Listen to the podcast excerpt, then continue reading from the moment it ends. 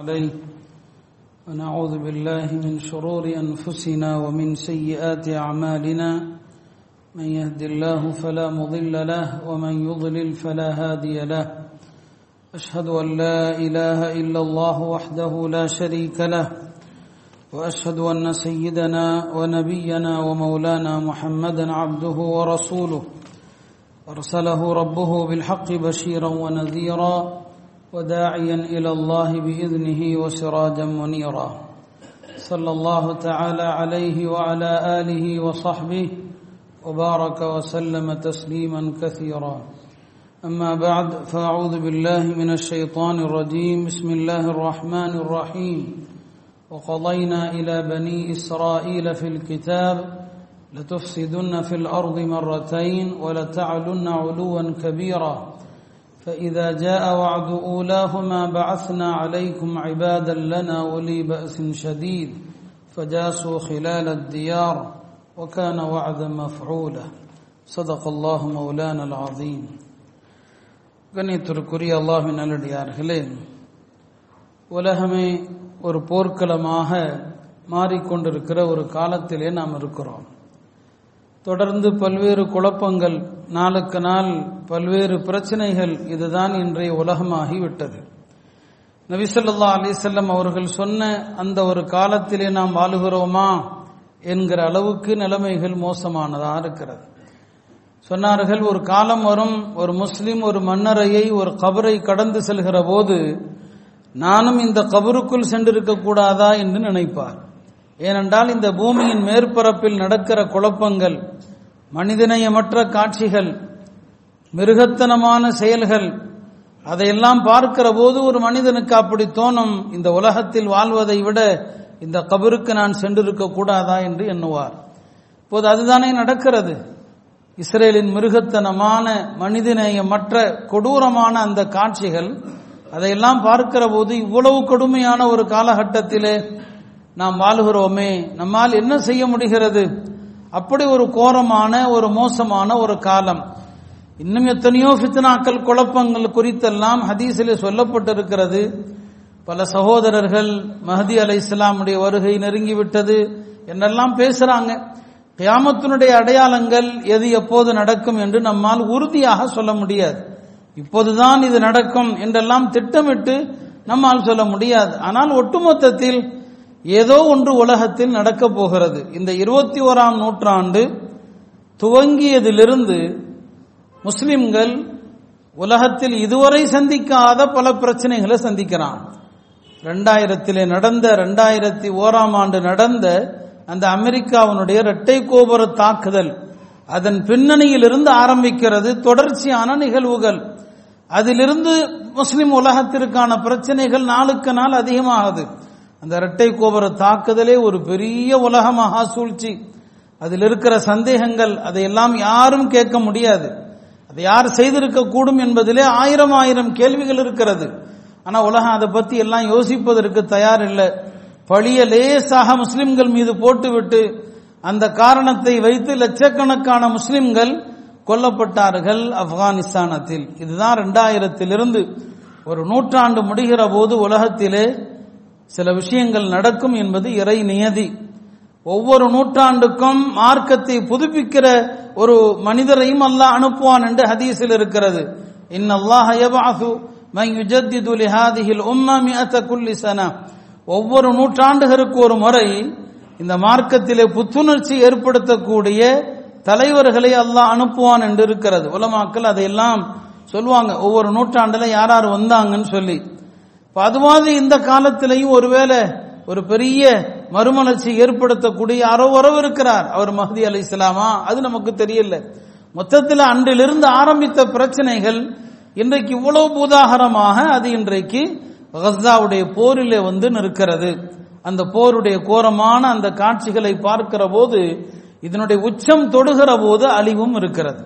ஏன்னா குரான்ல அல்லாஹ் பனு இஸ்ரவேலர்கள் செய்கின்ற குழப்பங்களை அல்லா தெளிவா சொல்றான். நான் போன வாரமே சொல்லியிருந்தேன் குரானுடைய ஆயத்துகளை சிந்திப்பவர்களுக்கு இவர்கள் செய்வது ஆச்சரியம் இல்லை. அல்லாஹ் சொன்னா நம்ம ஏற்கனவே திட்டமா சொல்லி இருக்கிறோம் கதைனா இலா பனி இஸ்ரா ஈல ஃபில் கிதாப் லதுஃப்சிதுன்ன ஃபில் அர்தி மர்ரத்தைன். இந்த பூமியிலே நீங்கள் இரண்டு முறை குழப்பம் விளைவிப்பீர்கள். ஒலத்த அலுன்னா உலுவன் கபீரா. இந்த பூமியிலே நீங்கள் இரண்டு முறை அட்டூழியம் செய்வீர்கள். அந்த முதல் முறை நீங்கள் குழப்பம் விளைவிக்கிற போது பாஸ்னா அலைக்கும் இபாதல்லனா உங்கள் மீது நாம் நம்முடைய அடியார்களை சாட்டி விடுவோம். அவர்கள் என்ன செய்வார்கள்ங்கிறது அந்த ஆயத்தில் அல்லாஹ் சொல்றான். அடுத்து இன்னொரு முறை குழப்பம் செய்வீர்கள். ரெண்டு குழப்பங்கள் அல்லாஹ் சொல்றான். இந்த யூதர்கள் செய்த ரெண்டு குழப்பங்கள் அந்த ரெண்டு குழப்பங்களை ஒட்டி அவர்கள் மீது அனுப்பப்பட்ட அந்த அரசர்கள் இது அல்லாஹ் யாரை சொல்கிறான் என்பதில் தப்சீர்கள்ல பலவிதமான கருத்து இருக்கிறது. இஸ்லாத்திற்கு முந்தைய காலகட்டத்திலும் யூதர்கள் பலஸ்தீனத்திலே செய்த அட்டூழியத்தின் காரணமாக புக்து நசர் என்கிற மன்னனால் கொடுமைக்குள்ளாக்கப்பட்டாங்க. மிக மோசமான கொடுமைக்குள்ளாக்கப்பட்டாங்க. அல்லாஹ் அவர்களை அங்கு அந்த நகரமே ரத்த ஆறு ஓடுச்சு. அது அவர்கள் செய்த அட்டூழியத்தினால. பிறகு கிறிஸ்தவ ரோமானியர்களாலையும் யூதர்கள் அடித்து விரட்டப்பட்டாங்க பலஸ்தீன மண்ணிலிருந்து. இப்படி பல முறை நடந்திருக்கிறது. இப்போது நடப்பதை பார்த்தால் யூதர்கள் செய்யக்கூடிய இரண்டாவது பெரும் குழப்பம் இப்போது நடக்கிற இந்த கசா யுத்தம் தான் அல்லாஹ் சொல்கிறபடி இந்த இரண்டாவது குழப்பத்தையும் அவர்கள் செய்ய ஆரம்பித்தால் வாதுல் அல்லாஹ் வாக்களித்த அந்த இரண்டாவது கட்டம் வந்து விடுமானால் ஜினா பிக்கும் லஃபீஃபா எல்லாத்தையும் நாங்க ஒரே இடத்துல கொண்டு வந்து சேர்ப்போங்கிறான். உலகத்தில் உள்ள அத்தனை யூதர்களையும் அந்த மண்ணில் ஜெருசல மண்ணில் கொண்டு வந்து சேர்த்து தான் அல்லாஹ் அவர்களுக்கு அழிவை எழுதுவான். இப்படிதான் குரானுடைய வசனங்களை வைத்து நாம் பார்க்கிற போது நாம் உணர முடிகிறது. அருமையானவர்களே இஸ்லாமிய வரலாற்றிலே போர்கள் என்பது நடந்திருக்கிறது. ஆனால் அந்த போர்கள் என்பது இஸ்லாத்திலே மிக மிக மிக மனிதநேயமான போர்கள். பெருமானார் காலத்திலும் சரி சஹாபா பெருமக்கள் காலத்திலேயும் சரி போர்க்களத்தில் எப்படி நடக்க வேண்டும் போரில் கலந்து கொள்கிற சம்பந்தப்பட்டவர்களை தவிர யாரும் பாதிக்கப்படா படக்கூடாது என்பதில் இஸ்லாமிய விதிமுறைகள் மிக தெளிவானது. போர்ல பெண்களை கொல்லக்கூடாது. ஒரு பெண்மணி கொல்லப்பட்டு கிடக்கிற போது நபிசல்லாம் கண்டிச்சாங்க யார் இந்த பெண்ணை கொன்றதுன்னு கேட்டாங்க. யார் இந்த பெண்ணை கொண்டது அவள் என்ன போரா செய்தால் அவளை போய் கொலை செஞ்சிருக்கிறீங்க? யாருமே பாதிக்கப்படக்கூடாத அளவுக்கான ஒரு உன்னதமான போர்க்கள அடிப்படைகளை மார்க்கம் கற்றுத்தந்தது வெற்றி கொண்டால் பொதுவாக உலக வரலாறு என்ன? வெற்றி கொண்ட பிறகு அந்த நகரத்தை நாசமாக்குவாங்க. இந்த நகரத்தில் இருக்கிற எதிரிகளை எல்லாம் அழித்து கொள்வாங்க இதான் உலக வரலாறு.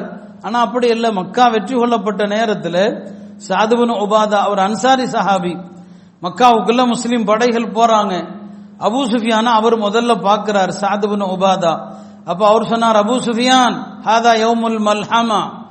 ஞாபகம் வைத்துக்கொள் இது யுத்த நாள். இது யுத்த நாள். இன்னைக்கு பெரிய யுத்தம் நடக்க போகுது. வஹாதா யௌமுன் துஸ்தஹல்லு ஃபீஹில் காபா. இன்றைய தினம் எந்த நாள் தெரியுமா? இன்னைக்கு காபாவில் கூட ஹரமுடைய இந்த மண்ணில் கூட ரத்த ஆறு ஓட்டப்பட அல்ல அனுமதி கொடுக்க போறான்னு சொன்னார். அவரா சொன்னார் யோமுல் மல்ஹமா. இது யுத்த நாள். இன்னைக்கு யுத்தம் நடக்க போகுது. உங்களை என்ன செய்ய போறோம் பாருங்க. யோமன் துஸ்தஹல்லு ஃபீஹில் காபா. இன்னைக்கு காபாவில் சண்டை போட அனுமதி கொடுக்கப்படவிருக்குது உங்களை எல்லாம் இன்றைக்கு மாலைக்குள்ள துவம்சம் செய்ய போறோம்னு சொன்னார். ஏன்னா உலக வரலாறு அப்படிதானே. அபு சுஃபியான் அமைதியா போயிட்டார். அப்பாஸ் போய் பெருமானாருடைய பெரிய தந்தை ஹதரத் அப்பாஸ் ரதி எல்லாம் அவங்கள்ட்ட போய் சொல்றாரு. சாதுவன் உபாதா இப்படி சொல்றாருன்னு சொல்லி. அவங்க நபி ஸல்லல்லாஹு அவங்கள்ட்ட சொன்ன போது பெருமானார் ஸல்லல்லாஹு அலிஸ்லாம் அவர்கள் எவ்வளவு அற்புதமான வார்த்தை சொன்னாங்க. இல்ல இல்ல அவர் தவறாக சொல்கிறார் அவர் சொன்னது தவறு. ஹாதா யோமுல் மர்ஹமா. அவர் மல்ஹமா யுத்த நாள்னு சொன்னார். பெருமானார் சொன்னாங்க இது யுத்த நாள் அல்ல யௌமுல் மர்ஹமா இது கருணை காட்டப்படுகிற நாள். இது கருணை காட்டப்படுகிற நாள். இன்றைய நாள் காபா கண்ணியப்படுத்தப்படும். காபாவிலே ஒரு சொட்டு ரத்தம் சிந்தப்படாது. இந்த நாளிலே மக்களுக்கெல்லாம் மன்னிப்பு வழங்கப்படும் என்று அறிவிப்பு செய்யறாங்க பாருங்க மக்கா வெற்றி கொள்ளப்பட்டு என்ன செஞ்சாலும் கேட்க ஆள் இல்லை. மக்கா காவிர்களை கண்டந்துண்டமாக வெட்டினால் கூட ஆள் இல்ல. அத்தனை அநியாயமும் செஞ்சாங்க. முஸ்லிம்களை மக்காவிலிருந்து விரட்டினாங்க. அவங்க சொத்துக்களை அபகரித்தாங்க. எல்லா அட்டூழியங்களையும் பண்ணின அந்த மக்கள் அந்த நகரம் வெற்றி கொள்ளப்படுது. அப்ப எல்லாம் முஸ்லிம்கள் இல்ல. காபிர்கள் தான் இருக்கிறாங்க. அதுக்கப்புறம் முஸ்லீம் ஆகிறாங்க. அதுக்கப்புறம் முஸ்லீம் அப்ப இருக்கிறது யாரு? காபிர்கள் தான். என்ன சொல்றாங்க? இது மன்னிக்கப்படுகிற நாள். இரக்கம் காட்டப்படுகிற நாள். இன்றைக்கு காபா கண்ணியப்படுத்தப்படும். இன்றைக்கு காபாவுடைய திரைச்சீலை மாற்றப்படும். காபாவிலே ஒரு சொட்டு ரத்தம் சிந்தப்படாதுன்னு சொன்னாங்க இதான் முஸ்லிம்கள் வெற்றி கொண்ட நேரத்தில் பெருமானார் ஸல்லல்லாஹு அலிஸ்லாம் அவர்கள் அவங்களுக்கு கற்றுக் கொடுத்தது அதுதான். யாரையும் தூக்கி போட்டு மிதிக்கல. எல்லாத்தையும் அழிக்கல. இன்னைக்கு இஸ்ரேல் செய்யற மாதிரி மருத்துவமனைகள் மீது குண்டு போட்டு மக்களை குழந்தைகளை கொல்லல. எல்லா மக்கள் மீதும் மன்னிப்பு வழங்கினாங்க. அதை பார்த்து தான் அபூ சுஃபியான் அவ்வளவு வியப்படைந்து போய் சொன்னார். மா சலக் இப்படி உறவுகளை அரவணிக்கிற ஒரு நபரை நாங்கள் பார்த்ததில்லை. மா அர்ஹமக் இப்படி கருணை காட்டுகிற ஒரு நபரை நாங்கள் பார்த்ததில்லை. இவ்வளவு பெரிய உபகாரியை நாங்கள் கண்டதில்லை என்றெல்லாம் தன்னுடைய புகழ் மாலைகளால பெருமானார் செல்லல்லா அலைஹி அவங்களை அவங்கள பார்த்து புகழ்ந்தாருன்னா இதுதான் இஸ்லாமிய வரலாறு. ஹஜ்ரத் உமர் ரதியல்லாஹு அவர்கள் பைத்துல் மக்திஸை வெற்றி கொண்ட அந்த வரலாறை படித்து பாருங்க. ஹிஜிரி பதினேழாம் ஆண்டு பட் நான் போன வாரமும் சுருக்கமா அதை பத்தி சொன்னேன். ஹிஜ்ரி பதினேழுல தான் வெற்றி கொள்ளப்படுது. உமர் ரதி அவர்கள் தன்னுடைய அடிமையோடு தான் வருவாங்க. ஒரே ஒட்டகத்துல வருவாங்க. மாறி மாறி ஒருவர் மேல உட்கார்ந்தா ஒருத்தர் கீழே நடந்து வருவாரு. பைத்துல் மகதீஸ் நெருங்குகிற நேரத்துல ஹஜரத் உமர் கீழே இறங்கி நடக்கிற நேரம் இந்த அடிமை மேலே உட்காருகிற நேரம். இந்த அடிமை சொல்லுவாங்க பக்கத்துல வந்துட்டோம் ஜெருசலம் நகரம் வந்துருச்சு. உங்களை வரவிருக்க யூத யூதர்கள்லாம் இன்னைக்கு கிறிஸ்தவர்கள் பாதிரியார்கள் நிக்கிறாங்க. அதனால இப்ப நான் கீழே இருக்கிறேன் நீங்க மேலேயே உட்காருங்கன்னு சொல்லி. இல்ல இல்ல நமக்குள் ஆரம்பத்துல மதீனாவிலிருந்து புறப்படும் போது என்ன பேசிக்கொண்டோமோ அப்படிதான். இப்ப நீ உட்கார்ந்து வர நேரம் நான் நடக்கிறேன்னு சொல்லி வந்தாங்க. அப்ப உள்ள வருகிற போது அபு அபைதா பாக்குறாங்க. ஓடோடி வந்து சொல்றாங்க அவர் அங்க ஏற்கனவே தங்கி இருக்கிற தளபதிகளில் ஒருவர் அபு அபைதா இவனு ஜர்ரா. வந்து சொல்றாங்க அமீரன் மீனின் இது என்ன இது? இப்படின்னு சொல்லி. ஆமா இதனால எல்லாம் ஒன்றும் ஆக போறதில்ல. இதனால எந்த கண்ணிய குறைவும் ஏற்பட போறதில்லை. இப்படித்தான் ஏற்கனவே பேசிக்கொண்டு வந்திருக்கிறோம் என்று அவரிடத்துல சொன்னாங்க. பிறகு கிறிஸ்தவ பாதிரியார்கள் அப்ப அங்க யாரும் யூதர்கள் இல்லை.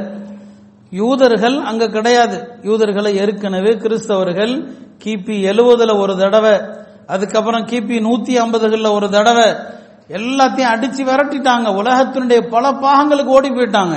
ஏன்னா இன்னைக்கு வரலாறு தெரியாத சில பேர் வந்து அது கிரு யூதர்களுடைய மண்ணு தானே? அவங்களுடைய பூர்வீகம் தானே? என்றெல்லாம் பேசுறாங்க. அவங்க அந்த நாட்டை விட்டு உலகத்தினுடைய பல பகுதிகளுக்கு விரட்டி அடிக்கப்பட்டாங்க. முஸ்லிம்களால் கிடையாது கிறிஸ்தவர்களால. அங்கிருக்கிற தேவ அந்த யூத ஆலயத்தை இடித்தது கிறிஸ்தவர்கள் முஸ்லிம்கள் கிடையாது. இந்த சமீபத்தில் ஒரு டிவி தொலைக்காட்சியினுடைய ஒரு நேரடி ஜெருசலத்தில் போய் ஒருத்தர் பேசுறாரு. அவரே சொல்றார் அங்கிருக்கிற ஒரு உடைபட்ட யூதர்களுடைய ஆலயத்தை காட்டி இந்த ஆலயத்தை கிறிஸ்தவர்கள் இடிச்சாங்க முஸ்லிம்கள் கிடையாது அப்படின்னு சொல்றாரு. இதான் வரலாறு. அப்ப ஹதரத் உமர் ரதியில்லானவர்கள் உள்ள வருகிற போது அங்குள்ள அந்த கிறிஸ்தவர்கள் எல்லாரும் வர்றாங்க. உமர் ரதியுல்லான் அவர்களை பார்த்து அபு அபைதா சொன்னாங்க உமர் அவர்களே இந்த தோட்டத்தை கொஞ்சம் மாத்தலாமே. ஏன்னா உமர் ரதியுல்லான் அவர்கள் கிழிஞ்ச ஆடை ஒட்டு போட்ட ஆடையில வர்றாங்க. இந்த கிறிஸ்தவர்கள் எல்லாம் கொஞ்சம் அழகான காட்சியை விரும்புவாங்க. கொஞ்சம் அழகா இருக்கணும்னு எதிர்பார்ப்பாங்க. உங்களுடைய ஆடைகள் எல்லாம் இன்னும் கொஞ்சம் சிறப்பாக இருந்தா நன்றாக இருக்குமே அப்படின்னு சொல்றாங்க. உமர் ரதியுல்லான் அவர்கள் சொன்னாங்க உஸ்குதாபா உபைதா. அபு உபா அபு உபைதா அவர்களே வாய் மூடிக்கொண்டு இரும் என்று சொல்லிவிட்டு தான் சொன்னாங்க. இந்த கிறிஸ்தவர்கள் நம்மை கண்ணியப்படுத்துவது நம்முடைய ஆடைகளுக்காக அல்ல நம்முடைய இஸ்லாத்திற்காக தான். நம்முடைய தீனுக்காக தானே தவிர நம்முடைய ஆடையை பார்த்து அவர்கள் நம்மை கண்ணியப்படுத்தவில்லை. அப்பதான் அந்த வார்த்தையை சொல்லுவாங்க வரலாற்று சிறப்பு மிக்க வார்த்தை. குன்னா அதல்ல கௌமின் அல்லாஹு பில் இஸ்லாம். உலகத்துல நாம இழிவா இருந்தோம். இந்த தீனை கொண்டு அல்லாஹ் கண்ணியத்தை கொடுத்தான். இதை விடுத்து வேற எதுலையாவது கண்ணியத்தை தேடினா அல்லாஹ் நம்மை இழிவுபடுத்துவான் என்று சொன்னாங்க. கிறிஸ்தவ பாதிரியார்கள் கூட்டமா வந்து நிக்கிறாங்க. அதுல துமர் அவர்களை பார்த்ததும் அவங்க கண்களிலிருந்து அப்படியே கண்ணீர் வழிந்தோடுகிறது. என்ன காரணம்னு சொன்னா அவங்க சொன்னாங்க நாங்க எங்க புனித நூல்களில் படிச்சிருக்கிறோம். இந்த ஜெருசல நகரத்தை ஒரு நேர்மையான ஆட்சியாளர் வெற்றி கொள்வார். அவருடைய ஆடையில பதினேழு ஒட்டுகள் இருக்கும் என்று நாங்க படிச்சோம். அவர் இந்த நகரத்திற்குள் வரும்போது அவர் கீழே இருப்பார். அவருடைய அடிமை ஒட்டகத்தில் உட்கார்ந்து இருப்பார் இதான் காட்சியை நாங்க அப்படியே கண்கூடா பாக்குறோம்னு சொன்னாங்க. இதை பார்த்து நாங்க அழுகிறோம்னு சொன்னாங்க. அடிமை ஒட்டகத்தில் உட்கார்ந்து இருக்கிறார் அதுல துமருடைய ஆடையில அமீரன் மோமினின் ஆடையில பதினேழு ஒட்டுகள். இதெல்லாம் நாங்க எங்களுடைய புனித நூல்கள்ல படிச்சிருக்கிறோம். படிச்சதை இன்னைக்கு நாங்க கண்கூடா பாக்குறோம்னு சொல்லி அத்தனை பாதிரியார்களும் அப்படியே சஜிதால விழுந்தாங்க எல்லோருமே அப்படியே சஜிதால விழுந்தாங்க. பிறகு அந்த பாதிரியார்கள் எல்லாம் ஜெருசலத்தினுடைய சாவியை அதில் துமர் ரதியல்லான் கையில கொண்டு வந்து ஒப்படைச்சாங்க. உமர் ரதியல்லான் அவர்கள் ஜெருசலத்தினுடைய சாவியை கையில வாங்கியதும் அப்படியே சஜிதால விழுந்தாங்க. சஜதத்து ஷுக்குர். அல்லாவுக்கு நன்றி கடனாக சஜிதால விழுந்தாங்க. வரலாற்றில் எழுதப்படுகிறது அதில் துமர் தன்னுடைய தலையை உயர்த்திய போது ஃபஜ்ருடைய பாங்கு நேரத்தில். ஃபஜ்ரு பாங்கு சொல்லப்படுது தலையை தூக்குறாங்க. வரலாற்றில் இப்படிப்பட்ட ஒரு பணிவையும் ஒரு அடக்கத்தையும் எந்த வெற்றியாளர்களாவது காட்டியிருக்க முடியுமா? அப்போ இஷாவுக்கு பிறகு உளுந்தாங்க சஜிதால காலையில ஃபஜிர்ல எழுந்திருக்கிறாங்க. வெற்றியின் போது மமதையை காட்டல முஸ்லிம்கள் ஆணவத்தை காட்டல. ஜெருசலம் நகரம் கைக்கு வந்துருச்சு. இப்ப அங்க யாருமே யூதர்கள் இல்ல கிறிஸ்தவர்கள் மட்டும்தான் இருக்கிறாங்க. உமருதாண்டை காலத்துல வெற்றி கொள்ளப்படுகிற போது கிறிஸ்தவர்கள் தான் இருக்கிறாங்க. அவங்களுடைய புனிதங்கள் நிறைந்த இடம் எல்லாம் அங்க இருக்குது. இப்ப பாருங்க அது வரைக்கும் அங்க யூதர்கள் இல்ல. அதில் துமர் சொல்றாங்க இது யூதர்களுக்கும் சொந்தமான நகரம் தான் அவங்களுடைய புனித தலங்கள் இருக்குது. அவர்கள் மதிக்கக்கூடிய இடங்கள் இருக்குது. எனவே யூதர்களும் ஜெருசலத்தை ஜியாரத்து செய்ய வரலாம். அவர்களும் இங்கு வந்து தங்க அனுமதி. உலகத்தில் முதன் முதலாக ஜெருசலம் நகரத்திற்குள் யூதர்கள் வரலாம் என்று சொன்னது ஹஜர செய்துனா உமர் ரதி அவர்கள். அப்ப கிறிஸ்தவர்கள் தடுத்தாங்க வேண்டாம் அவங்கள விடாதீங்க. இன்னைக்கு ரெண்டு பேரும் கைகோத்து நிக்கிறாங்க. யூதர்களும் அமெரிக்கா கிறிஸ்தவ நாடு இஸ்ரேல் யூத நாடு ரெண்டு பேரும் கைகோத்து நிக்கிறாங்க. இத்தனைக்கும் ஹதரத் ஈசா அலை இஸ்லாம் அவர்களை அல்லாஹ் பாதுகாக்கணும்.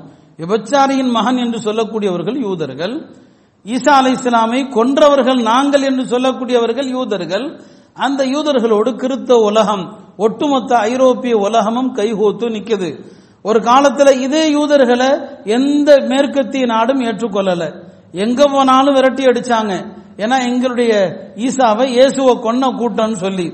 எங்க போனாலும் அவர்களை துரத்துனாங்க. ஏன்னா எங்களுடைய மேரிய விபச்சாரியும் சொன்ன கூட்டம்னு சொல்லி. அப்படி உலகமெல்லாம் கிறித்தவ நாடுகளில் இருந்து யூதர்கள் விரட்டி அடிக்கப்பட்டாங்க. இன்றைக்கு முஸ்லிம்களை எதிர்ப்பதற்கு ரெண்டு பேரும் ஒன்று சேர்ந்து நிற்கிறாங்க. அன்னைக்கு கிறிஸ்தவர்கள் வேண்டாம்னு சொன்னாங்க. உமர்தான் சொன்னாங்க இல்ல இல்ல இது அவர்களுடைய நபிமார்கள் வாழ்ந்த பூமி. நியாயமா பார்த்தா அவர்களும் இங்கு வரணும். அவங்களும் வந்து தியாரத்து செய்யட்டும் என்று அவங்க அனுமதி கொடுத்தாங்க. அதுக்கு பிறகுதான் யூதர்கள் அங்கு வரப்போக இருந்தாங்க அந்த நகரத்திற்கு. முஸ்லிம்கள் கையில தான் இருந்துச்சு. இவ்வளவு பெருந்தன்மையாக இவ்வளவு கண்ணியமாகத்தான் நடந்தாங்க. அப்புறம் மறுபடியும் கிறிஸ்தவர்கள் அதை கைப்பற்றினாங்க ஜெருசலத்தை. முஸ்லிம்கள்ட்ட இருந்து போன முறையே சொல்லியிருந்தேன். பிறகு சலாஹுத்தீன் ஐயூபி ரஹமத்துல்லா அலை ஹிஜ்ரி ஐநூத்தி எண்பத்தி மூணுல ஜெருசலம் நகரத்தை மீண்டும் கைப்பற்றி பைத்துல் முகத்தச முஸ்லிம்களுடைய உடமையாக்கினாங்க. அவர் நடந்து கொண்ட மனித நேயம் இருக்குது. வரலாற்று பக்கங்கள்ல அவ்வளவு விரிவாக மேற்கத்திய அறிஞர்களே எழுதியிருக்கிறாங்க. அவ்வளவு கண்ணியமாக நடந்தார். பெண்கள்கிட்டையும் சரி படையில கலந்து கொண்ட வீரர்களிடத்திலையும் சரி சலாஹுத்தீன் ஐயூபி இந்த வெறித்தனமா இன்னைக்கு தாக்கக்கூடிய அல்லாஹ் சொல்லப்போ சொல்வதைப் சொல்வதை போல அவர்கள் பன்றிகளுடைய வழித்தோன்றல் குரங்குகளுடைய வழித்தோன்றல். அவர்கள்ட்ட என்ன மனித நேயத்தை எதிர்பார்க்க முடியும்? மனித தோட்டத்தில் நாம் காணுகிற மிருகங்கள் தான் யூதர்கள். குரான் அவர்களை பற்றி அப்படித்தான் பல்வேறு ஆயத்துகளை வர்ணிக்குது. முஸ்லிம்கள் இழந்து ஒரு தொண்ணூறு வருஷத்துல மீண்டும் மீட்டாங்க. ஐநூத்தி எண்பத்தி மூணிலிருந்து கிட்டத்தட்ட ஆயிரத்தி தொள்ளாயிரத்தினுடைய அந்த ஆரம்ப வருடங்கள் வரைக்கும் அது முஸ்லிம்களுடைய கட்டுப்பாட்டில் இருக்குது. இஸ்லாமிய நாடுகளுடைய ஆட்சி மாறி மாறி வருது. கடைசியில ஹிலாஃபத்தே உஸ்மானியா. உஸ்மானிய ஹிலாஃபத் என்கிற துருக்கியர்களுடைய ஆட்சி. அந்த துருக்கியுடைய ஆட்சியில இப்ப இருக்கிற அரபு நாடுகள் எல்லாமே ஒரே தலைமையின் கீழே தான் இருக்குது. எல்லாமே அந்த துருக்கிய ஹலீஃபாவுடைய கட்டுப்பாட்டில் தான் இருக்குது. இந்த நிலையில தான் ஆயிரத்தி எட்நூறுகள்ல காலனி ஆதிக்கம். பிரிட்டன் உலக நாடுகளை எல்லாம் தான் கட்டுப்பாட்டில் கொண்டு வருது. இந்தியா அவங்க கட்டுப்பாட்டில். அந்த நேரத்தில் அவங்க பல அரபு நாடுகளை அவங்களுடைய கட்டுப்பாட்டில் கொண்டு வர்றாங்க. அதுல முதலாம் போருக்கு பின்னால தான் இந்த ஜெருசலம் நகரத்தை பிரிட்டன் தன்னுடைய கட்டுப்பாட்டில் கொண்டு வருது. பலஸ்தீன்கிற இந்த நாட்டை தன்னுடைய கட்டுப்பாட்டில் கொண்டு வருது. அவர்களுடைய கட்டுப்பாட்டில் வந்த பிறகு அவர்கள் என்ன செய்யறாங்க? முஸ்லிம்களை பழிவாங்குவதற்காக தங்களுடைய நாட்டில் வைத்துக் கொள்ள விரும்பாத யூதர்களை எல்லாம் நீங்க எல்லாம் ஜெருசலத்துக்கு போங்க பலஸ்தீனத்துக்கு போங்க. அது உங்க மண்ணு தானே. உங்களுடைய புனித இடம். எல்லாரும் அங்க போங்கன்னு சொல்லி இந்த பிரிட்டன் தான் இவர்களை முதல்ல அங்க போய் இறக்குறாங்க. கொஞ்சம் கொஞ்சமா அங்கு சென்றவர்கள் இரண்டாம் உலக போருக்கு பின்னால பிரிட்டன் இஸ்ரேல் என்ற ஒரு நாட்டை தன்னிச்சையாக அறிவிக்கிறது. இதுதான் அந்த நாடு உருவான கதை. ஆக அது முஸ்லிம்களுடைய ஆதிக்கத்தில் இருந்தது பல நூறு ஆண்டுகள் யூதர்கள் அந்த நாட்டுக்கும் அதுக்கும் சம்பந்தமே கிடையாது. அவங்க விரட்டி அடிக்கப்பட்டு உலகத்தினுடைய பல பாகங்கள்ல சிதறி கடந்தாங்க. இதான் அந்த அந்த பகுதியினுடைய வரலாறு. ஏன்னா இது எதுக்காக நம்ம சொல்றோம்னு சொன்னா நம்மிலும் விவரம் புரியாதவர்கள் விவரம் தெரியாதவர்கள் ஒரு மஸ்ஜிதுக்காக எவ்வளவு பெரிய யுத்தம் தேவையா? ஒரு மஸ்ஜிதுக்காக எவ்வளவு பெரிய போராட்டம் அவசியமா? என்றெல்லாம் உளரக்கூடிய சிலர் நம்மிலும் இருக்க தான் செய்யறாங்க அதனால அந்த மண் என்பது நமக்கானது தான் முஸ்லிம்களுக்கானது. அரபுகளுக்கானது அது. சொந்த மண்ணுக்காக போராடி இறப்பவனும் ஷஹீத் என்று பெருமானார் செல்லல்லா அலிஸ்லவங்க சொன்னாங்க தன்னுடைய பொருளை காப்பதற்காக தன்னுடைய உடமையை பாதுகாப்பதற்காக இதற்காக போராடி இறப்பவனும் ஷஹீத் என்பதாக சொன்னாங்க. எனவே அந்த மக்களுடைய போராட்டம் அர்த்தமற்ற போராட்டம் அல்ல. நியாயமான போராட்டம் எழுபது ஆண்டு காலங்கள். யூதர்களுடைய கொடுமை யூதர்களுடைய அட்டூழியங்கள் காலையில வீடு இருக்கும் மாலையில அவங்களுக்கு வீடு இருக்காது. எந்த நேரமும் நடுத்தருவில் வந்து நிற்கக்கூடிய அளவுக்கு தான் அந்த மக்களுடைய வாழ்க்கை. முழுக்க முழுக்க ஒரு போராட்டகலமான ஒரு வாழ்க்கை. அருமையானவர்களே இப்படி ஒரு மோசமான ஒரு சூழ்நிலை அங்கு நிலவி கொண்டிருக்கிறது. மறுபக்கம் நாம் நம்முடைய சூழ்நிலைகள் எப்படி இருக்குது என்பதை எண்ணி பார்க்கணும். முஸ்லிம்களுக்கு ஒரு சோதனை ஒரு துயரம் வருகிற போது அந்த துயரத்தில் முதல்ல நாம பங்கெடுக்கணும். அந்த துயரத்துல நமக்கான கவலைகள் வரணும். அது ஈமானுடைய அடையாளம். ஈமானிய சகோதரத்துவம். இன்னமல் மினோன இயக்குவா எல்லா மோமின்களும் சகோதரர்கள். ஹிஜ்ரி நாலாம் ஆண்டு பெருமானார் செல்லல்லா அலிஸ்லாம் அவர்களுடைய தென்னை தோழர்களை சார்ந்த எழுபது பேர் ஒரு பகுதிக்கு அனுப்பப்பட்டாங்க. அந்த பகுதியினர் ஏமாத்தி அவர்களை கொலை பண்ணிட்டாங்க. அவங்கள கத்தல் செஞ்சுட்டாங்க. நபி சொல்லா அலிஸ்லாம் அவர்கள் முப்பது நாள் சில அறிவிப்புகள்ல நாற்பது நாள் வருது. நாற்பது நாள் அஞ்சு நேர தொழுகையிலும் ஒரு தொழுகையில் அஞ்சு நேர தொழுகை லொஹர் அசர் மகரிப் இஷா ஃபஜர் எல்லா தொழுகையிலும் கடைசி ரக்காத்துல ருக்குவில் இருந்து எழுந்த பிறகு அந்த கூட்டத்தினருடைய பெயரை சொல்லி அல்லாஹ் இந்த கூட்டத்தினரை அழிப்பாயாக இந்த கூட்டத்தினர் மீது உன்னுடைய பிடியை இருக்குவாயாக அவர்களுக்கு யூசுப் அலை இஸ்லாமுடைய காலத்திலே வந்த ஏழாண்டு சோதனையைப் போல மோசமான பஞ்சத்தை கொண்டு அவர்களை பிடிப்பாயாக என்று நாற்பது நாள் துவா செஞ்சான். எதுக்காக? அந்த எழுபது முஸ்லிம்கள் ஷஹீதாக்கப்பட்டாங்க. அதுக்காக வேண்டி பெருமனார் செல்லல்லா அலிசன் துவா செஞ்சாங்க. அந்த கவலையில பங்கெடுக்கிறது தான் அதில் துமருல்லானுடைய ஆட்சி காலத்தில் மோசமான பஞ்சம் ஏற்படுது. முஸ்லிம்களுக்கு பஞ்சம் வறட்சி. வரலாறு காணாத ஒரு வறட்சி. அப்ப ஹசரத் உமர் ரதி அவர்கள் ஆட்சியாளர்களுக்கு பஞ்சமோ வறட்சியோ வந்தா பொதுமக்கள் கஷ்டப்படுவாங்க. ஆட்சியாளர்கள் நல்லதானே சாப்பிடுவாங்க. அதான் நியதி. உலகத்தில் அப்படிதான் பார்க்கிறோம். ஆனா உமர் சொன்னாங்க என்னுடைய மக்கள் கஷ்டப்படுகிற இந்த காலகட்டத்தில் என்னுடைய மக்கள் துயரப்படுகிற இந்த காலகட்டத்தில் நான் நெய் சாப்பிட மாட்டேன்னு சொன்னாங்க. நான் இறைச்சி சாப்பிட மாட்டேன்னு சொன்னாங்க. எப்ப இந்த பஞ்சம் நீங்குதோ அப்பதான் நான் நெய் சாப்பிடுவேன். ருசியான உணவு சாப்பிடுவேன் என்று சொல்லி வெறும் சாதாரண எண்ணெயை வைத்து காய்ந்த ரொட்டி துண்டுகளை சாப்பிட்டாங்க உமரதியல்லான் அவர்கள். இது ஒரு ஹலீஃபாங்கிற பொறுப்புல மக்கள் இவ்வளவு கஷ்டத்தில் இருக்கும்போது நான் நல்லா சாப்பிடக்கூடாது. அப்ப எல்லா பகுதி கவர்னர்களுக்கும் சொன்னாங்க மதீனமா நகரம் பெரும் சிரமத்தில் இருக்குது பெரிய கஷ்டத்தில் இருக்குது. உங்க பகுதிகளில் இருந்து உணவுகளை அனுப்புங்கன்னு சொல்லி அமருபுரல் ஆசரதி இல்லான் அவர்கள் மிஸ்ர்ல இருந்து அனுப்புனாங்க. அபு உபைதா ரதி இல்லான் அவர்கள் சிரியாவில் இருந்து அனுப்புனாங்க. உணவுப் பொருள்கள் தரை மார்க்கமா கடல் மார்க்கமாக மதீனாவுக்கு வந்ததா பார்க்கிறோம். இதெல்லாம் எதை காட்டுது? முஸ்லிம்களுக்கு ஒரு துன்பம் வருகிற போது எனக்கென்ன என்று உட்காரக்கூடாது. அந்த துன்பத்தில் நம்மால் என்ன பங்கெடுக்கணும்? துவாவை கொண்டு துவாவு முடிந்தா துவாவுனால பொருளாதார உதவி செய்ய முடிந்தா பொருளாதார உதவியினால இப்படி பங்கெடுக்க வேண்டும் என்பதுதான் உலக நமக்கு மார்க்கம் கற்றுத்தருது. ஆனா இன்றைய நம்முடைய சமுதாயத்தினுடைய அவல நிலையை பார்க்கிறோம். ஒரு பக்கம் அங்க மருத்துவமனைகள் தாக்கப்படுது அப்பாவி குழந்தைகள் ஷஹீதாக்கப்படுறாங்க. மறுபக்கம் இங்க பார்த்தா ஒரு நடிகருடைய படத்தினுடைய போஸ்டர்ல பார்த்தா எல்லாம் முஸ்லீம் வாலிபர்கள் பெயர்கள். எல்லாம் முஸ்லீம் பயிலுக எவனோ ஒருத்தன் ஒரு பைத்தியக்காரன் அவன் வந்து காசு வாங்கிட்டு நடிக்கிறான்.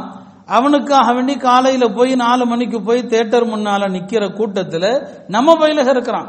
வேற சமுதாயத்தை பத்தி நமக்கு கவலை இல்லை. அவர்களுக்கு மார்க்கம் மதம் வழிபாடு அதெல்லாம் இல்ல. உலகமே கதி என்று இருக்கிறவங்க. நம்ம அவங்கள பத்தி பேசல. அதை பத்தி கூட யாரோ ஒருத்தர் கவலையா ஒரு பேட்டி கொடுத்திருக்கிறார். எல்லாருக்கும் அவர் பொதுவா சொல்றாரு. ஏன்பா இப்படி நாலு மணிக்கு போய் நிக்கிறேன்னு சொல்லி. நாம நம்ம சமுதாய வாலிபர்களை பார்க்கிறோம். அந்த படத்தினுடைய போஸ்டர்ல எண்பது சதவீதம் முஸ்லிம் பெயர்கள். அல்லாஹுடைய உதவி எப்படி வரும்? அல்லாஹுடைய உதவியை எப்படி நாம எதிர்பார்க்க முடியும்? ஆக இப்படி தேட்டர் முன்னால நிக்குது அங்க மருத்துவமனைகள் மீது குண்டு மழை பொழியுது. அப்பாவி பச்சிலம் குழந்தைகள் கொல்லப்படுறாங்க. இந்த காலகட்டத்தில் எப்படி இந்த சகோதரர்களால இப்படியான ஒரு பெரிய தவறை செய்ய முடியுது என்பதை நம்மால் உணர முடியல. ஒரு பக்கம் கசால இவ்வளவு அநியாயம் நடக்குது. நம்முடைய ஆடம்பரமான எல்லா விஷயங்களும் நடந்து கொண்டுதான் இருக்குது. இன்றைக்கு நாம திருமண வீடுகள் மண்டபங்கள்ல கூட ஏசி வைக்கிறோம். வர்றவங்க சாப்பிடும்போது வேர்க்கக்கூடாது. அங்க கரண்ட் இல்லை. தண்ணீர் இல்லை அத்தியாவசிய உணவு இல்லை இருபத்தி நாலு மணி நேரம் இருட்டு. அப்படி இருக்கிறாங்க அந்த மக்கள். அந்த மக்களுடைய துன்பத்தில் கொஞ்சமாவது நாம பங்கெடுக்க வேண்டாமா? பிஷ்ருல் ஹாஃபி ரஹமத்துல்லா அலை ஒரு குளிர்காலத்தில் இரவு நேரத்தில் சட்டையெல்லாம் கலட்டிட்டு வந்து வெளியே நின்னாங்க. ஏங்க சட்டையை கலட்டிட்டு இந்த குளிர் நேரத்தில் நடுராத்திரில வந்து வெளியே நிற்கிறீங்க சொன்னாங்க எனக்கு குளிருக்காக அணியிற ஆடை என்கிட்ட இருக்குது. ஆனா இதே ஊர்ல எத்தனை ஏழைகளுக்கு குளிருக்காக அணியிற ஆடை இல்லை. அவங்களுக்கு கொடுத்து உதவி செய்யத்தான் என்னால முடியல. இந்த குளிருடைய கஷ்டத்தை அவங்க அனுபவிக்கிற மாதிரி நானும் கொஞ்ச நேரம் அனுபவித்து பார்ப்போமேங்கிறதுக்கான வந்து நிக்கிறேன்னு சொன்னார். அந்த மக்கள் படுற கஷ்டத்தை நாம கொஞ்சம் அனுபவிச்சு பார்ப்போமேங்கிறதுக்காக நான் சட்டையை கலட்டி விட்டு இந்த குளிர் நேரத்தில் வந்து வெளியே நிக்கிறேன்னு சொன்னாரு. ஒரு முஸ்லீமுடைய துயரத்துல இப்படியும் பங்கெடுக்கலாம். ஆனா நாம அப்படி இல்லையே. நம்ம கரண்ட் போனா கூட இன்வெர்டர் வச்சிருக்கிறோம். இல்லையா? அந்த கொஞ்ச நேர சாப்பாட்டில் கூட வேக்கக்கூடாதுங்கிறதுக்காக மண்டபத்தில் கூட ஏசியை கொண்டு வர அளவுக்கு நம்முடைய ஆடம்பர வாழ்க்கை ஆடம்பர மோகம் இன்னைக்கு அதிகமாகி கொண்டிருக்கிறது. அல்லாவுடைய உதவியை பெறுவதற்கான காரணிகளை நாம பின்பற்றாம அல்லாவுடைய உதவி ஒருபோதும் வராது. ஒரு பெரிய நபியாக இருந்தாலும் சரிதான். பெரிய இறைநேசராக இருந்தாலும் சரிதான். இறை உதவியை பெறணும்னா அவரும் அல்லாவுடைய நியதிக்குட்பட்டு தான் நடக்கணும். சுலைமான் அலி அவர்கள் ஒரு நல்ல எண்ணத்துல சொன்னாங்க. அவருக்கு நூறு மனைவி. என்னுடைய நூறு மனைவி இடத்திலும் தாம்பத்திய வாழ்க்கையை நடத்துவேன். அதுல பிறக்கக்கூடிய அத்தனை குழந்தைகளையும் நூறு குழந்தை பிறந்தா நூறு குழந்தையையும் அல்லாவுடைய பாதையில வீரர்களாக ஆக்குவேன்னு சொன்னார். நல்ல எண்ணத்துல தான் சொன்னார் இல்லையா? ஆனா அல்லாஹால யாருக்குமே எந்த பெண்ணுக்குமே கற்பம் தெரிக்கல. ஒரே ஒரு பெண்மணிக்கு கற்பம் தெரிச்சு குழந்தை பெற்றுச்சு அது பாதி சதை துண்டமாகத்தான் பிறந்தது. ஏன் அல்லாஹ் நல்ல நோக்கத்துல தானே சொன்னாரு? அவர் இன்ஷா அல்லாஹ் சொல்ல தவறிட்டார். ஹதீஸ்ல அப்படியே சொன்னான். இன்ஷா அல்லான்னு சொல்லல. நூறு மனைவியர் இடத்துலையும் தாம்பத்திய வாழ்க்கை நடத்துவேன். அதுல பிறக்கிற குழந்தைகள் அத்தனை பேரையும் அல்லாவுடைய பாதையில அனுப்புவேன்னு சொன்னவங்க இன்ஷா அல்லாஹ் சொல்ல மறந்துட்டாங்க. ஒரு நபி ஒரு இன்ஷா அல்லாஹ் சொன்ன சொல்ல தவறியதற்கு அல்லாஹ் கொடுக்கிற தண்டனை ஒரு குழந்தை தான். அந்த குழந்தை பாதி சதை பிண்டமாகத்தான் பிறக்குது. அப்படியானா நம்ம மார்க்கத்தினுடைய எத்தனை கட்டளைகளை எத்தனை விஷயங்களை நாம உதாசீனப்படுத்தி கொண்டிருக்கிறோம் அல்லாஹுடைய உதவியை நாம எப்படி எதிர்பார்க்க முடியும்? எனவே அருமையானவர்களே குறைந்தபட்சம் இந்த நாட்கள்ல கொஞ்சம் வெளிப்படையாகவாவது எப்படி அழுக வரலன்னா நடிக்கணும் என்று சொல்லப்படுதுலே அந்த மாதிரி ஒரு கவலையா நடங்க. முகத்துல பார்த்தா ஒரு கவலை தெரியட்டும். ஒரு பெரிய அநியாயம் நடக்குது உலகத்துல. யாரும் இல்ல அந்த மக்களுக்கு அல்லாவை தவிர. தட்டி கேட்கறதுக்கு ஆள் இல்ல. அதை நினைத்து நாம ஒரு சொட்டு கண்ணீராவது ஒடிக்க வேண்டாமா தனிமையில? பொது இடத்துல காட்ட வேண்டாம். தனிமையில உட்காந்து அல்லாஹ் இப்படி இந்த பகுதி மக்கள் அப்பாவி மக்கள் அநீதி இழைக்கப்படுறாங்க. சொந்த நாட்டில் அகதிகளாக சொந்த நாட்டில் கைதிகளாக தன்னுடைய சொந்த நாட்டில் எல்லாவற்றையும் இழந்து நடு ரோட்டில் திறந்தவரி சிலைச்சாலையில் உட்கார்ந்து சிரமப்படுறாங்க. இப்ப நாம் அதை எண்ணத்து கண்ணி கவலைப்பட வேண்டாமா? நாம இன்னைக்கு அவர்களுக்காக கவலைப்பட்டால் அல்லாஹ் நாளைக்கு நமக்கு உதவி செய்வான். ஏன்னா இங்கேயும் அப்படியெல்லாம் ஆக்குவதற்கான எல்லா முயற்சிகளும் நடந்து கொண்டிருப்பது பல முறை நாம சொல்லி இருக்கிறோம் எல்லாம் அப்பட்டமாக நடந்து கொண்டுதான் இருக்குது. அருமையானவர்களே கொஞ்சம் கவலையோடு அல்லாஹிடத்துல துவா செய்யுங்க. தனிப்பட்ட முறையில துவா செய்யுங்க. முஸ்லிம்கள் அத்தனை பேருடைய உள்ளங்களும் கவலையில ஒன்றிணைகிற நேரத்துல அல்லாவுடைய உதவி வரும். இன்னைக்கு அங்க இருக்கிற நிலைமை அல்லாஹ் குரான்ல சொல்கிற இந்த ஆயத்துக்கு மிக நெருக்கமா இருக்குது. அவர்கள் கடுமையாக ஒழுக்கப்பட்டாங்க. எந்த அளவுக்கு? நபியும் அந்த நபியோடு இருந்த மக்களும் சொல்ற அளவுக்கு மத்தா நசுருல்லா அல்லாவுடைய உதவி எப்பதான் வரும்? அப்படிங்கிற அளவுக்கு அவங்களுடைய நிலைமை வந்துருச்சு. அல்லாஹ் பதில் சொன்னான் அலா இன்ன நசுரல்லாஹி கரீப். அல்லாவுடைய உதவி மிக நெருக்கத்தில் இருக்கிறது. இன்றைய கஸ்தா மக்களுடைய நிலைமை அதுதான்.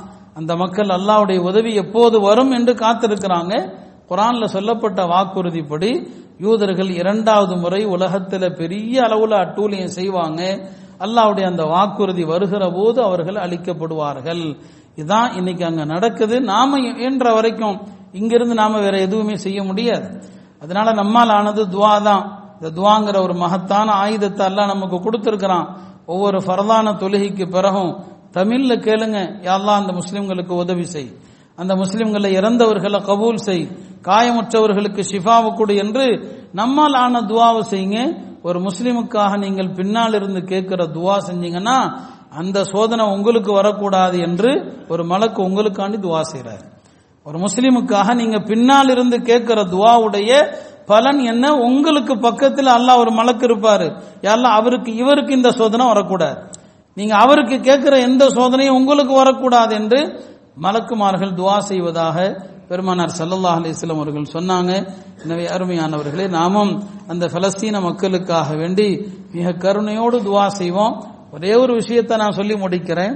ஒரு சந்தர்ப்பத்தில் இஸ்ரேலுடைய ஒரு அமைச்சர் அவர்கிட்ட வந்து சொல்லப்பட்டது முஸ்லிம்கள் நீங்க அபகரித்த இந்த எல்லாவற்றையும் ஒரு நாள் உங்களிடமிருந்து எடுத்துக்கொள்வார்கள் என்று நம்புறீங்களான்னு சொல்லி கேட்கப்பட்டது. ஏன்னா பறிக்கப்பட்ட அபகரிக்கப்பட்ட நாடு தானே இஸ்ரேலுங்கிறது. இப்போ அவர் சொன்னார் கண்டிப்பாக நாங்கள் எதையெல்லாம் அவர்களிடமிருந்து அபகரித்தோமோ ஒரு நாள் அவர்கள் எங்களிடமிருந்து இது அத்தனையையும் மீட்டெடுப்பார்கள். நாங்கள் நம்புறோம். ஆனா அது இப்ப நடக்காது. அது எப்போது நடக்கும்? எப்ப முஸ்லிம்களுடைய பள்ளிகளில் ஜும்மாவுக்கு கூடுகிற கூட்டம் ஃபஜ்ருக்கு கூடுமோ அப்போது நடக்கும்னு சொன்னார். ஜும்மாவுக்கு கூடுகிற கூட்டம் ஆயிரம் பேர் தொழக்கூடிய பள்ளியில ஐம்பது பேர் வர்றாங்க இல்லையா? அவர் சொன்னார் ஜும்மாவுக்கு கூடுகிற கூட்டம் என்றைக்கு ஃபஜ்ருக்கு கூடுமோ அன்னைக்கு நடக்கும். அன்னைக்கு அவங்க எங்கள்கிட்ட இருந்து பிடுங்குவாங்க. அவனுக்கு நம்பிக்கை இருக்குது. அந்த மாதிரி முஸ்லிம்களுடைய வாழ்க்கை மாறாத வரை நம்ம கை தான் ஓங்கி இருக்கும் என்று. பார்மையானவர்களே நாம நம்ம யோசிச்சு பார்க்கணும். அதே தான் இங்கேயும். அந்த நிலைமை வரக்கூடாதுன்னு சொன்னா இதே கூட்டம் அசர்ல இருக்கணும். இதே கூட்டம் எல்லா துலகிலும் இருக்கணும். இது அந்த இஸ்ரேலிய அமைச்சர் ஒரு முறை சொன்னது. பல நே பல ஊடகங்கள்ல அது பெரிய அளவுல பிரபலமாக பேசப்பட்டது. எனவே அல்லாவுடைய உதவிக்கான அந்த நியதி என்பது மார்க்கத்தின் பக்கம் முஸ்லிம்கள் திரும்புவதில் இருக்கிறது. எல்லாம் அல்லாஹ் நாம் செய்யக்கூடிய அத்தனை பாவங்களிலிருந்தும் ஆடம்பர வாழ்க்கையிலிருந்தும் நம்மை பாதுகாத்து அவன் பொருந்திக் கொள்ளுகிற முஸ்லிம்களாக வாழச் செய்வானாக. ரஸ்தா முஸ்லிம்களுக்கு அல்லாஹ் உதவி செய்வானாக. அவருடைய சிரமத்தை அல்லாஹ் நீக்குவானாக. இறந்தவர்களுடைய ஷஹீதா சுகதாக்களை அல்லாஹ் கபூல் செய்வானாக. காயப்பட்ட மக்களுக்கு அல்லாஹ் பரிபூர்ண நிவாரணத்தை தருவானாக. வாஹுர் தாவானான் அலமதுல்லாஹ் ரப்பில் ஆலமீன்.